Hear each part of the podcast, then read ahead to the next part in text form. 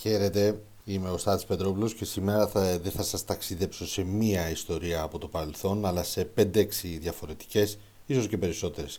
Θα ασχοληθούμε με τους προηγούμενους μεγάλους τελικούς της Φόρμουλα 1 μιας και τώρα αυτές, αυτές τις ώρες πιθανότατα θα ετοιμάζεστε να παρακολουθήσετε τον αντίστοιχα πολύ μεγάλο και πολύ ενδιαφέροντα φετινό στην πίστα του Αμπου Ντάμπι.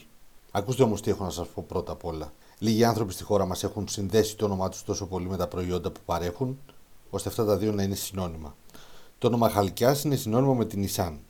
Εδώ και 40 χρόνια η οικογένεια προσφέρει με τους καλύτερους όρους της αγοράς τα αυτοκίνητα της Nissan, ενώ οι συμμετοχές τόσο του Βασίλη Χαλκιάς όσο και του Θέμη Χαλκιάς στους ελληνικούς αγώνες πιστοποιούν την αγάπη τους για το αυτοκίνητο συνολικά και τους φέρνουν ακόμα πιο κοντά στους θαυμαστές τους. Την έκθεση της Nissan Χαλκιάς μπορείτε να την επισκεφτείτε και εσείς στην Καλιθέα, στη λεωφόρο Συγκρού 242, ενώ αν ομιγέννητο πάθει κάτι το αυτοκίνητό σας, διαθέτουν και σερβις σε υπερσύγχρονες εγκαταστάσεις στο Μοσχάτο στη Λεωφόρο Πυραιός 22.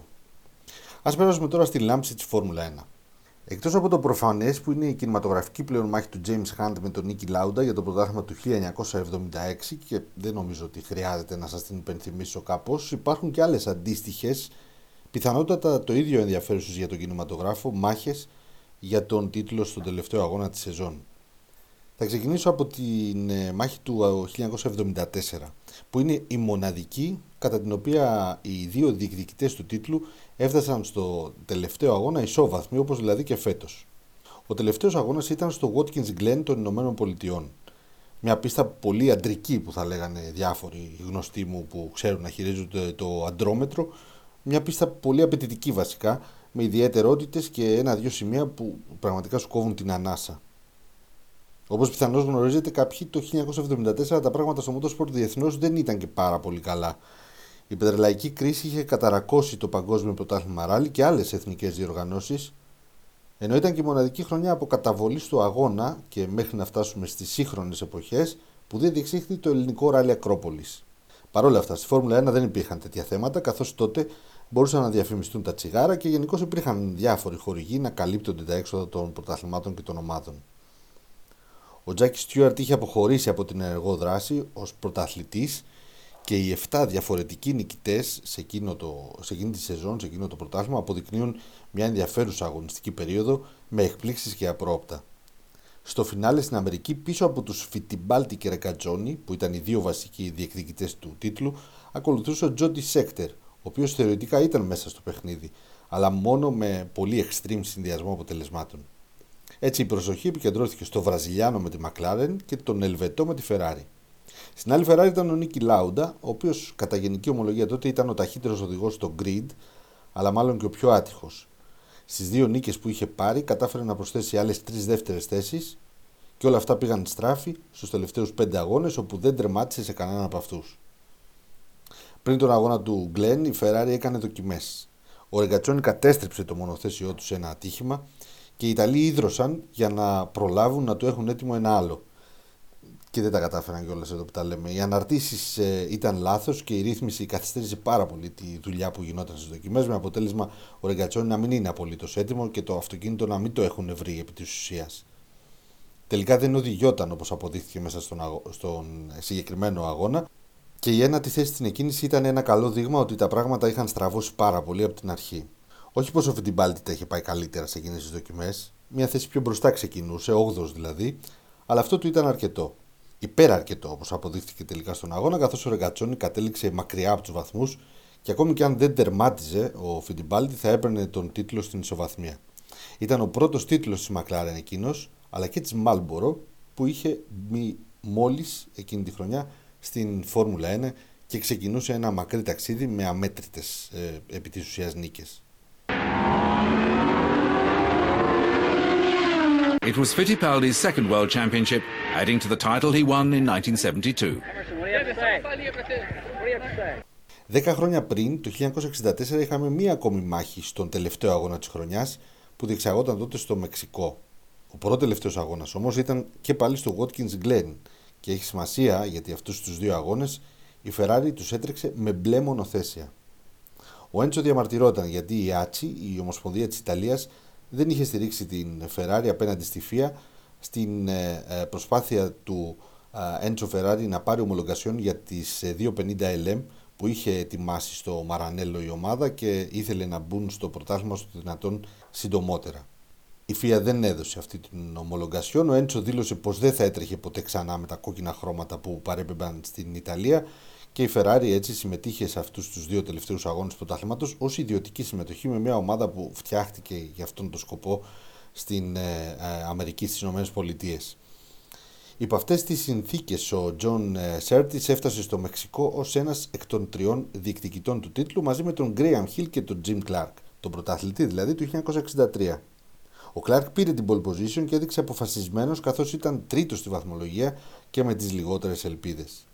Ο Σέρτη με την μπλε και λευκή Ferrari V8 ξεκινούσε τέταρτος πίσω από τον Μπαντίνι, ο οποίος είχε στη διάθεσή του την 12 κυλινδρή επίσης μπλε και λευκή Ferrari 207. Ο Χίλ είχε μείνει έκτος, αλλά δεν ήταν μόνο αυτό το πρόβλημά του, καθώς λίγο πριν την εκκίνηση έσπασε και το λουράκι από τα goggles, από τα γυαλιά που φορούσαν οι οδηγοί τότε και ξεκίνησε μέσα σε πανικό και ταραχή προσπαθώντας να βολευτεί τα ανταλλακτικά γυαλιά που του έδωσαν από την ομάδα. Ο Κλάρκ με τη Lotus ξέφυγε έχοντας τον Νταν Γκέρνεϊ πίσω του και τον Μπαντίνι στη Φεράρι στην τρίτη θέση. Χιλ και Σέρτις άρχισαν να κερδίζουν το χαμένο έδαφος και πριν τον 20ο γύρο ο Χιλ είχε καταφέρει να είναι εμπρό και από τον Σέρτις αλλά και από τον Μπαντίνι. Ο Ιταλός ήταν τόσο πιεστικός που ο Χιλ κάποια στιγμή έκανε μια χειρονομία ώστε να του δείξει πως ήταν επικίνδυνα κοντά του και πως έπρεπε να κόψει λίγο ρυθμό. Δεν το έκανε. Ένα γύρο αργότερα είχαν επαφή και μοιράστηκαν ε, ένα μεγαλοπρεπές ε, τέτακε με την BRM του Βρετανού να αντιμετωπίζει πρόβλημα από εκείνο το σημείο και έπειτα, χάνοντας έτσι κάθε ελπίδα για το καλό αποτέλεσμα και φυσικά τον τίτλο. Ο Μπαντίνη πάντως δεν έδειχνε να πτωείται. Όχι μόνο επέστρεψε στον αγώνα, αλλά κινούταν και ταχύτατα, κάτι που είχε ως αποτέλεσμα να προσπεράσει τον Σέρτ, ο οποίος μετά το τέτακε είχε βρεθεί τρίτος καθώς τους είχε προσπεράσει. Οκτώ γύρω πριν το τέλος, ο Κλάρκ έχανε λάδι από την Lotus με αποτέλεσμα να παραχωρήσει την πρωτοπορία στον Γκάρνι.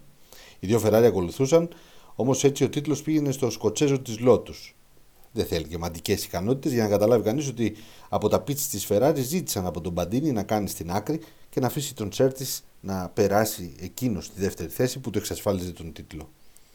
Ήταν μια σπουδαία ε, σημασίας ευγενική χειρονομία του Μπαντίνη γιατί χάρη σε αυτόν τον τίτλο ο Σέρτη γράφτηκε με χρυσά γράμματα στην ιστορία του Motorsport, κατακτώντας ένα πρωτάθλημα σε αγώνες αυτοκινήτων έπειτα από τα 7 που είχε ήδη σε αγώνες μοτοσυκλετών. Ρεκόρ που εξακολουθεί να υπάρχει ακόμη και σήμερα ακατάρρυπτο. The thrilling finish meant John Surtees had won the title by a single point from Hill, the first and only time a motorcycle world champion also won the Formula One title. Now, he was really a hero of two worlds. Και πώς θα φέρνει η μοίρα έτσι και το ο CD του συγγραφέως φυσικά μεταφερόμαστε τώρα ακριβώς 30 χρόνια μετά τον τίτλο του Σέρτης και ακριβώς 20 μετά από εκείνον του Φιτιμπάλτη, δηλαδή το 1994 τότε που ο πρώτος τίτλος του Μίκαλ Σουμάχερ εξασφαλίστηκε μόλις στον τελευταίο αγώνα της χρονιάς ο οποίος διεξήχθη στην Αδελαίδα της Αυστραλίας. Μόνιμο φινάλε εκείνη την εποχή, η πίστα ε, στο κέντρο της πόλης. Ο Σουμάχερ είχε κάνει έναν εξαιρετικό πρώτο μισό στη χρονιά εκείνη με το μονοθέσιο της Μπενετών, αλλά ο Ντέιμον Χιλ με τη William Σερενό είχε απαντήσει στην ουσία στο δεύτερο μισό, κάνοντας ένα σερί τριών νικών σε Σπα, Μόντσα και Εστορίλ, οι οποίες τον εκτόξευσαν στην βαθμολογία και τον ε, κατέστησαν απειλητικό απέναντι στον Σουμάχερ. Τα καλά αποτελέσματα του Χιλ είχαν συνδυαστεί με τον αποκλεισμό του Σουμάχερ για δύο αγώνες, μια τιμωρία που αφορούσε την αγνόηση της μαύρης σημαίας που είχε αντικρίσει ο Γερμανός στο Σίλβεστον. Φυσικά δεν χρειάζεται να αναφερθώ και στο ψυχολογικό βάρος που υπήρχε το 1994 μετά το θάνατο του Σένα και του Ράτζεμπεργκερ στην Ήμολα, αλλά και διάφορα άλλα περιστατικά που συνέβησαν. Γενικώς μπορεί να ήταν ο πρώτος τίτλος του Σουμάχερ αυτός, δεν ήταν όμως και η καλύτερη περίοδος της καριέρας του. Ούτε μέχρι τότε, ούτε όμως και στη συνέχεια, μιας και φαινόταν να έχει φτιάξει μια φούσκα στην οποία είχε μπει μόνος του ή έστω παρέα με τον Φλάβιο Μπριατόρε και απολάμβαναν την ομολογουμένως εξαιρετική χρονιά που είχαν, χωρίς όμως να τους ενδιαφέρει σε καμία περίπτωση και να το δείχνουν κιόλας το πόσο καταθλιπτικό έμοιαζε το περιβάλλον γύρω τους. Στην Αδελαίδα τότε ο Σουμάχερ βγήκε από αυτή τη φούσκα ακριβώς όσο χρειαζόταν για να πετάξει εκτός αγώνας τον Ντέιμον Χιλ και να κατακτήσει εκείνος τον τίτλο. Η εκκίνηση τους βρήκε με διαφορά ενός βαθμού και το Γερμανό πρωτοπόρο. Ο Μάντσελ και ο Χιλ ακολουθούσαν και μετά τα πρώτα pit stops ο Άγγλος άρχισε να γίνεται πιο πιεστικός απέναντι στον ε, Σουμάχερ. Εκείνος έχασε την αυτοσυγκέντρωσή του περί τον 30ο γύρο, με αποτέλεσμα να ανοίξει τη γραμμή του σε μια αριστερή στροφή, να γλιτώσει την τελευταία στιγμή την επαφή με τον τοίχο, αλλά στην επαναφορά να μπει ακριβώς ε, μπροστά στο δρόμο του Χιλ.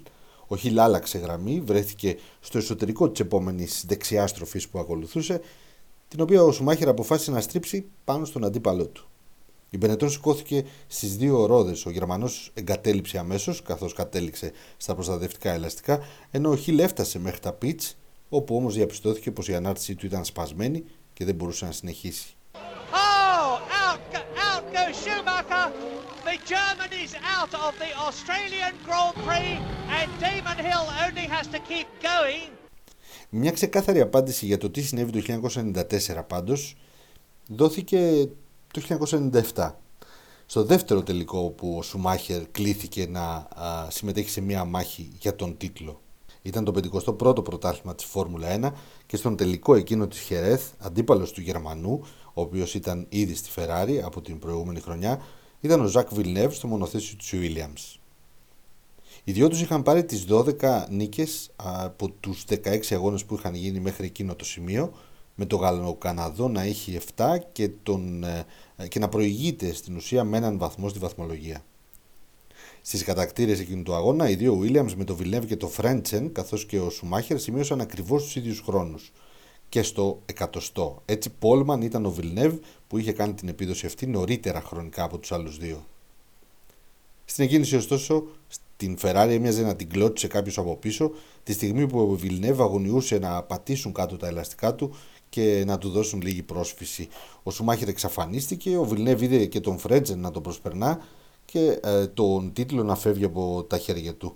Αργότερα βέβαια ο Γερμανός έκανε στην άκρη για τον ομοσταυλό του και τελικά φτάσαμε λίγο πριν τον 30ο γύρο ε, που ο Βιλνεύ πίεζε ασφικτικά τον Σούμι για την προσπέραση που θα του έδινε το πρωτάθλημα.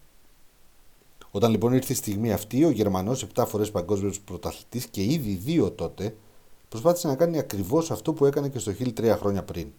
Μόνο που αυτή τη φορά δεν τα κατάφερε, δεν του βγήκε και δεν κατάφερε καν να το κρύψει κιόλας, όπως ε, στην Αδελαίδα. Αλλά τι να κρύψει εδώ που τα λέμε, αυτό δεν ήταν καν το πρόβλημα εκείνη τη στιγμή. Το βασικό πρόβλημα ήταν πως κόλλησε στην Αμποπαγίδα με ζημιά στο μονοθέσιο της Ferrari, αφήνοντας ελεύθερο τον δρόμο στο Βιλνεύ να πάρει το μοναδικό τίτλο της καριέρας του. Η Φία τιμώρησε το Σουμάχερ για την κίνηση αυτή, αφαιρώντα του και τη δεύτερη θέση, την οποία είχε εξασφαλίσει μέχρι εκείνο το σημείο. Villeneuve is all over him. Look, he's going he's through. through. Oh yes. Oh, out I don't think. Out goes Michael Schumacher. That didn't work. That didn't work, Michael. You hit the wrong part of him, my friend. I don't think that will cause Villeneuve a problem. Κάπου εδώ οφείλω να σημειώσω πως ίσως η μεγαλύτερη κόντρα δύο οδηγών στη Φόρμουλα 1 που προκάλεσε όχι μία αλλά δύο φορές σάλο με τον τρόπο με τον οποίο βρέθηκε ο νικητής και κρίθηκε το πρωτάθλημα είναι μάλλον αυτή μεταξύ του Άιρτον Σένα και του Αλέν Πρόστ φυσικά. Παρ' όλα αυτά και οι δύο αυτές φορές που κρίθηκε ο τίτλος με τις δικές τους ε, επαφές και οι δύο συγκρούσεις τους δηλαδή, οι οποίες χάριζαν τον τίτλο το 89 και το 90 στους Πρόστ και Σένα αντίστοιχα, δεν συνέβησαν στον τελευταίο αγώνα της ε, περίοδου. Συνέβησαν αμφότερες σε μια περίπου σύμπτωση στην Σουζούκα της Ιαπωνίας. Κατά συνέπεια δεν συγκαταλέγονται στη λίστα με την οποία ασχολούμαστε σήμερα λόγω του ότι δεν καλύπτουν την συνθήκη.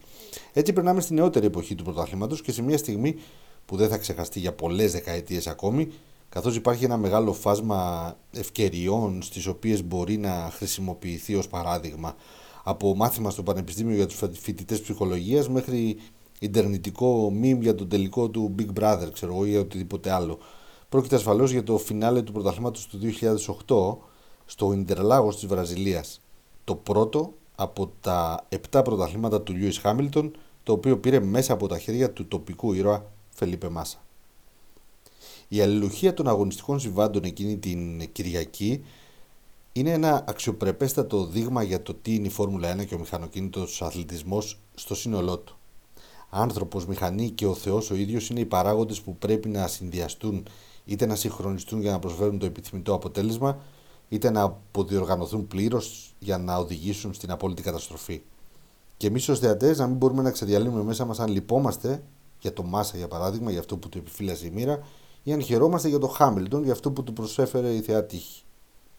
Ανεξαρτήτως ποιον υποστήριζες σε εκείνο το απόγευμα, τα ένιωθες και τα δύο γιατί ήταν ένα απόλυτο ξεγύμνομα συναισθημάτων για όλους τους εμπλεκόμενους. Ο αγώνας ξεκίνησε με βροχή και με το Μάσα να κάνει έναν περίπατο. Έναν περίπατο που συνεχίστηκε και όταν στέγνωσε και όταν ξανά πιασε η βροχή, 8 γύρους πριν το τέλος του αγώνα. Για να στεφθεί όμως πρωταθλητής ο Βραζιλιάνος με τη Ferrari μέσα στην πατρίδα του, πράγμα δηλαδή που αν υπήρχε κάποιος τρόπος να τα αγοράσει θα ήταν ένα από τα πιο ακριβά πράγματα στον κόσμο, θα έπρεπε και ο Χάμιλτον να τερματίσει στην έκτη θέση ή χαμηλότερα. Σε όλο τον αγώνα λοιπόν, ή τουλάχιστον στο μεγαλύτερο διάστημα αυτού, ο Χάμιλτον ήταν μέσα στην πρώτη πεντάδα που του εξασφάλιζε το πρωτάθλημα. Οριακά μεν, αλλά ήταν. Η βροχή αυτή στο φινάλε περιέπλεξε όμως τα πράγματα σε πολύ μεγάλο βαθμό. Αλλαγές ελαστικών και εναλλαγές στις θέσεις δημιούργησαν ένα μικρό χάος ε, σε όλο το grid, αλλά κυρίως σε αυτούς τους υπολογισμούς που γίνονται για, την, ε, ε, για τους βαθμούς για το πρωτάθλημα. Έτσι όταν ο Μάσα ολοκλήρωνε τον αγώνα, νικητής όπως ήταν, ο Χάμιλτον ήταν έκτος μερικές στροφές πιο πίσω και η οικογένεια του Φελίπε μαζί με τους μηχανικούς της Ιταλικής ομάδας ξεσπούσαν σε πανηγυρισμούς. Τρελούς γιατί δεν ήταν πανηγυρισμοί μιας απλής νίκης, της έκτης νίκης στη σεζόν εκείνη, ήταν πανηγυρισμοί τίτλου. Μέχρι όμως να πάρουν την καρό σημαία και οι υπόλοιποι, δηλαδή μερικά δευτερόλεπτα, πόσο μπορεί να διαρκούσαν να έρθει από την 15η στροφή στον ε, τερματισμό ο Χάμιλτον, η ένταση των πανηγυρισμών αυτών είχε μετατραπεί σε μια πίθμενη κατήφια. Ο Τίμο Γκλοκ στο μονοθέσιο της Toyota, δύο θέσεις μπροστά από το Χάμιλτον, είχε αποφασίσει τότε να ρισκάρει και να μην αλλάξει τα στεγνά ελαστικά του σε ενδιάμεσα που απαιτούσαν οι συνθήκες. Η έντονη βροχόπτωση είχε δημιουργήσει ένα παχύστρωμα νερού στην πίστα και έτσι ο Γερμανός δεν μπορούσε να διατηρηθεί τέταρτος, κόβοντας ρυθμό αφού αναγκάστηκε να το κάνει αυτό. Αυτό το γεγονός επέτρεψε στον Φέτελ αλλά και στον Χάμιλτον να τον προσπεράσουν. Ο Βρετανός τερμάτισε πέμπτος, συγκεντρώνοντας τους βαθμούς που του χάριζαν τον τίτλο, αφήνοντας το Μάσα λυπημένο και ανήμπορο να εκφράσει οποιοδήποτε συνέστημα, μάλλον μέχρι και σήμερα και μάλλον για πάντα. You will never see a more dramatic conclusion to any motor race, let alone a Grand Prix, than that. And the result of it all is that Lewis Hamilton is the world champion. Unbelievable. Το πρωτάθλημα του 2010, το οποίο ολοκληρώθηκε στο Abu Dhabi, όπως και το φετινό δηλαδή, ξεφεύγει ελαφρώς από αυτή τη συνθήκη των μεγάλων φινάλε με τους δύο μονομάχους. Αυτό γιατί οι μονομάχοι ήταν μαθηματικά τέσσερις, ουσιαστικά τρεις. Το 1-2 της Red Bull στη Βραζιλία στον πρώτο τελευταίο αγώνα εκείνης της χρονιάς, με τον Σεμπάστιαν Φέτελ να κερδίζει εμπρός από τον Μάρκο Έμπερ, έστειλε και τους δύο πιλότους της ομάδας ακόμη πιο κοντά στο Φερνάντο Αλόνσο με τη Ferrari που ήταν ε, τρίτος στο συγκεκριμένο αγώνα, αλλά παρέμενε πρωτοπόρος στη βαθμολογία. Από λίγο μεγαλύτερη απόσταση ακολουθούσε ο Χάμιλτον με τη Μακλάρεν τέταρτος στην βαθμολογία, λίγο πριν τον τελευταίο αγώνα της χρονιάς. Οι τέσσερις τους διεκδικούσαν τον τίτλο εκείνο το ηλιόλουστο δειλινό με φόντο τον περσικό κόλπο και η συγκυρία ήταν θαυμάσια γιατί εκείνη τη χρονιά το σύστημα βαθμολόγησης είχε αλλάξει και αντί για τους 6 πρώτους και τους 10 βαθμούς του πρώτου, βαθμολογούνταν πλέον οι 10 πρώτοι του αγώνα και ο νικητής έπαιρνε 25 ολόκληρους βαθμούς. Ο Φέτελ ήταν ξεκάθαρα ταχύτερος στο μεγαλύτερο κομμάτι του αγώνα και χωρίς να το προσπαθήσει κιόλας ιδιαίτερα εδώ που τα λέμε. Μόνο σε μία στιγμή χρειάστηκε όταν βρέθηκε μέσα στα pitch ο Φερνάντο Αλόνσο και τότε τον ε, ειδοποίησαν από τον ασύρματο να δώσει ό,τι καλύτερο μπορεί για να μπορέσει να εξασφαλίσει την απαραίτητη διαφορά. Πίσω βέβαια σε έπιανε πονοκέφαλος να υπολογίσεις θέσεις, βαθμούς, προσπεράσματα, συμφέροντα που είχε κάθε ομάδα, συμμαχίες και αντιπαλότητες μέσα στην πίστα. Το τέτα και της Mercedes του Σουμάχερ στην πρώτη στροφή οδήγησε σε ένα τρομακτικό ατύχημα με τη φόρου Ίνδια του Βιταντόνιο Λιούτσι να καβαλά το άλλο μονοθέσιο και το αυτοκίνητο ασφαλείας περιέπλεξε ακόμη περισσότερο την κατάσταση. Ο Βέμπερ δεν αποφάσισαν από την ομάδα να κάνει αλλαγή ελαστικών εκείνο το σημείο ε, και το έκαναν αυτό γιατί ήθελαν να μείνει κοντά στον Φέτελ και αν χρειαζόταν να αλλάξουν θέσεις μεταξύ τους, αν δηλαδή ε, το πρωτάθλημα έγερνε προς τη μεριά του Βέμπερ.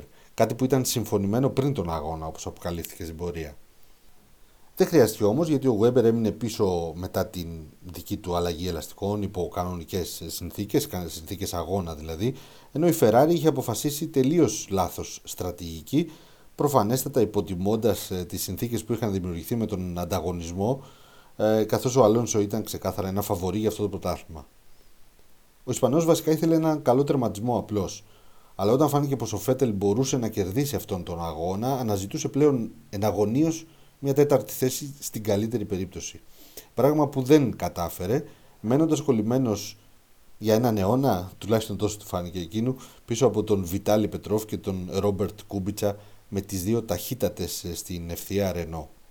Έτσι ήρθε ο πρώτος τίτλος του Φέτελ από τη θέση του outsider σχεδόν και είναι πολύ ενδιαφέρον γιατί με το παλιό σύστημα βαθμολόγησης ο Γερμανός δεν θα το έπαιρνε αυτό το πρωτάθλημα. Επέστρεψε πάντως και η σημαία της Γερμανίας στην κορυφή της Φόρμουλα 1 έξι χρόνια μετά τον τελευταίο τίτλο του Σουμάχερ. Επίσης, ο Φέτελ έγινε και ο νεότερος πρωταθλητής στην ιστορία του σπορ, καθώς πανηγύρισε 23 χρόνια, 4 μήνες και 11 ημέρες μετά τη γέννησή του. P5, du bist Weltmeister! Oh, thank you, boy. Unbelievable. Thank you, I love you. Το συγκεκριμένο ρεκόρ πήρε ακόμα μεγαλύτερες διαστάσεις δύο χρόνια αργότερα στη Βραζιλία, όταν είχαμε και πάλι σπουδαίο τελικό με τον Γερμανό να υπερασπίζεται τον τίτλο του 2011 και να στοχεύει σε έναν τρίτο συνεχόμενο. Εμπόδιό του σε αυτό ήταν ξανά ο Φερνάντο Αλόνσο, ο οποίος παρέμενε στη Φεράρι. Ο Φέτελ όμως τα κατάφερε και στο τέλος εκείνου του αγώνα ήταν και πάλι ο νεότερος σε ηλικία τρεις πρωταθλητής στο άθλημα. Εκείνος ο αγώνας πάντως ήταν άκρος ενδιαφέρον για την ακρίβεια το τέλος του και η κατάκτηση του τίτλου από τον Γερμανό το συνόδεψαν διθύραμβοι και θετικά σχόλια σε όλα τα διεθνή μέσα και από όλους τους κορυφαίους όπως ο Λάουντα για παράδειγμα, οι οποίοι είχαν απολαύσει αυτήν την μάχη. Εκείνο που μπορούσες να απολαύσεις για να είμαστε ειλικρινείς ήταν η εμφάνιση του Φέτελ και σε εκείνον τον αγώνα όπως και σε πολλούς άλλους σε αυτή την τριετία που είχε διαμορφωθεί μέχρι εκείνο το σημείο και ιδίως στη συγκεκριμένη χρονιά, δηλαδή το 2012. Ένα ατύχημα στην πρώτη στροφή τον έστειλε τελευταίο, με τον Αλόνσο να γνωρίζει πως έχει δύσκολο έργο αλλά είναι μέσα στο παιχνίδι γιατί ε, ο Αλόνσο ε, χρειαζόταν ε, πολλούς βαθμούς και χρειαζόταν και συνδυαστικό αποτέλεσμα με τον Φέτελ να μένει εκτός βαθμολογίας και σε χαμηλές θέσεις. Παρ' όλα αυτά ο Φέτελ μεθοδικά και με ταχύτητα έφτασε μέχρι την 8η θέση που τελικά του αρκούσε ακόμη και αν ο Αλόνσο κέρδιζε. Ο Ισπανός δεν τα κατάφερε πάντως. Έμεινε δεύτερος πίσω από τον Τζένσον Μπάτον που επικράτησε με τη Μακλάρεν. It is Sebastian Vettel for Red Bull. Three constructors titles in a row. Three drivers championships in a row. It's trebles all round for Red Bull. Ο τελευταίος αγώνας που είχαμε αντίστοιχο ενδιαφέρον στον τελευταίο αγώνα της χρονιάς για τον τίτλο ήταν στο Abu Dhabi του 2016 σε μια μονομαχία των δύο πιλότων της Mercedes. Καλά, τότε το έργο το είχαμε δει από νωρίς, δεν υπάρχει περίπτωση. Το πρωτάθλημα ξεκίνησε με τέσσερις συνεχόμενες νίκες του Νίκο Ρόσμπερκ και τρία βάθρα για τον Λιούι Χάμπιλτον. Η Mercedes δεν μπορούσε να κρύψει ότι ήταν πολλές, σε πολλά επίπεδα πάνω από τον υπόλοιπο ανταγωνισμό και δεν υπήρχε και λόγος εδώ που τα λέμε. Και στο τέλος της χρονιάς, σε ε, συνολικό αριθμό 21 αγώνων, η ομάδα μετρούσε 19 νίκες παρακαλώ και 8 φορές οι πιλότε είχαν κάνει το 1-2. Οι μοναδικές νίκες που είχε χάσει εκείνη την χρονιά η Mercedes ήταν αυτή στη Βαρκελόνη με την εξυπνάδα του Ρόσμπεργκ που προσπάθησε να κάνει το μάγκα στο Χάμιλτον κλείνοντάς του το χώρο πάνω στην προσπέραση με αποτέλεσμα να εγκαταλείψουν και οι δύο και στη Μαλαισία όπου ο Χάμιλτον ήταν πρωτοπόρος μέχρι λίγο πριν το τέλος αλλά ο κινητήρας του γερμανικού μονοθεσίου έσπασε και τον έστειλε να εγκαταλείψει. Στον τελευταίο αγώνα στα Εμμυράτα, ο Ρόσμπεργκ είχε προβάδισμα 12 βαθμών. Αυτό σημαίνει πως ακόμη και αν εγκατέλειπε, θα μπορούσε να στεφθεί πρωταθλητής στην περίπτωση που ο Χάμιλτον τερμάτιζε πέμπτος ή χαμηλότερα. Αυτό επίσης σημαίνει πως η κατάσταση για το Χάμιλτον ήταν πάρα πολύ δύσκολη από μόνη της. Ο αγώνας ήταν σχεδόν αδιάφορος, όπως τα περισσότερα ένα-δύο εδώ που τα λέμε, όμως οι δύο μονομάχοι και κυρίως αρκετοί γύρω τους είχαν φροντίσει να φτιάξουν κλίμα για να τον κάνουν ακόμα πιο ενδιαφέρον. Η αλήθεια είναι ότι εκτός από τη Βαρκελόνη είχαν επαφή και στην Αυστρία οι δυο τους, ενώ και η ιστορία τους τα προηγούμενα τρία χρόνια αυτής της συνεργασίας, αλλά και το μέλλον αυτής της σχέσης, από εκεί μετά δηλαδή, έδειχνε πως δεν ήταν και αυτό που λέμε κολλητάρια ο Νικό Ρόσμπεργκ με τον Λιούι Χάμιλτον. Διάφοροι αναλυτές, μάλιστα, στην πορεία ανέπτυξαν και θεωρίες πως η ευνίδια αποχώρηση του Ρόσμπεργκ από την ενεργό δράση αμέσως μόλις κατέκτησε το πρωτάθλημα οφειλόταν πολύ στο τοξικό κλίμα μεταξύ των δύο οδηγών. Κάτι που ο Γερμανός δεν είχε σκοπό να υπομείνει άλλο από τη στιγμή που είχε πετύχει το στόχο του. Εκτός από αυτόν τον στόχο, ο Ρόσμπεργκ κατέκτησε και ένα σπάνιο ρεκόρ, καθώς ήταν μόλις ο δεύτερος οδηγός μετά τον Ντέιμον Χιλ που κατακτούσε το πρωτάθλημα της Φόρμουλα 1, όπως δηλαδή και ο πατέρας του. World Champion!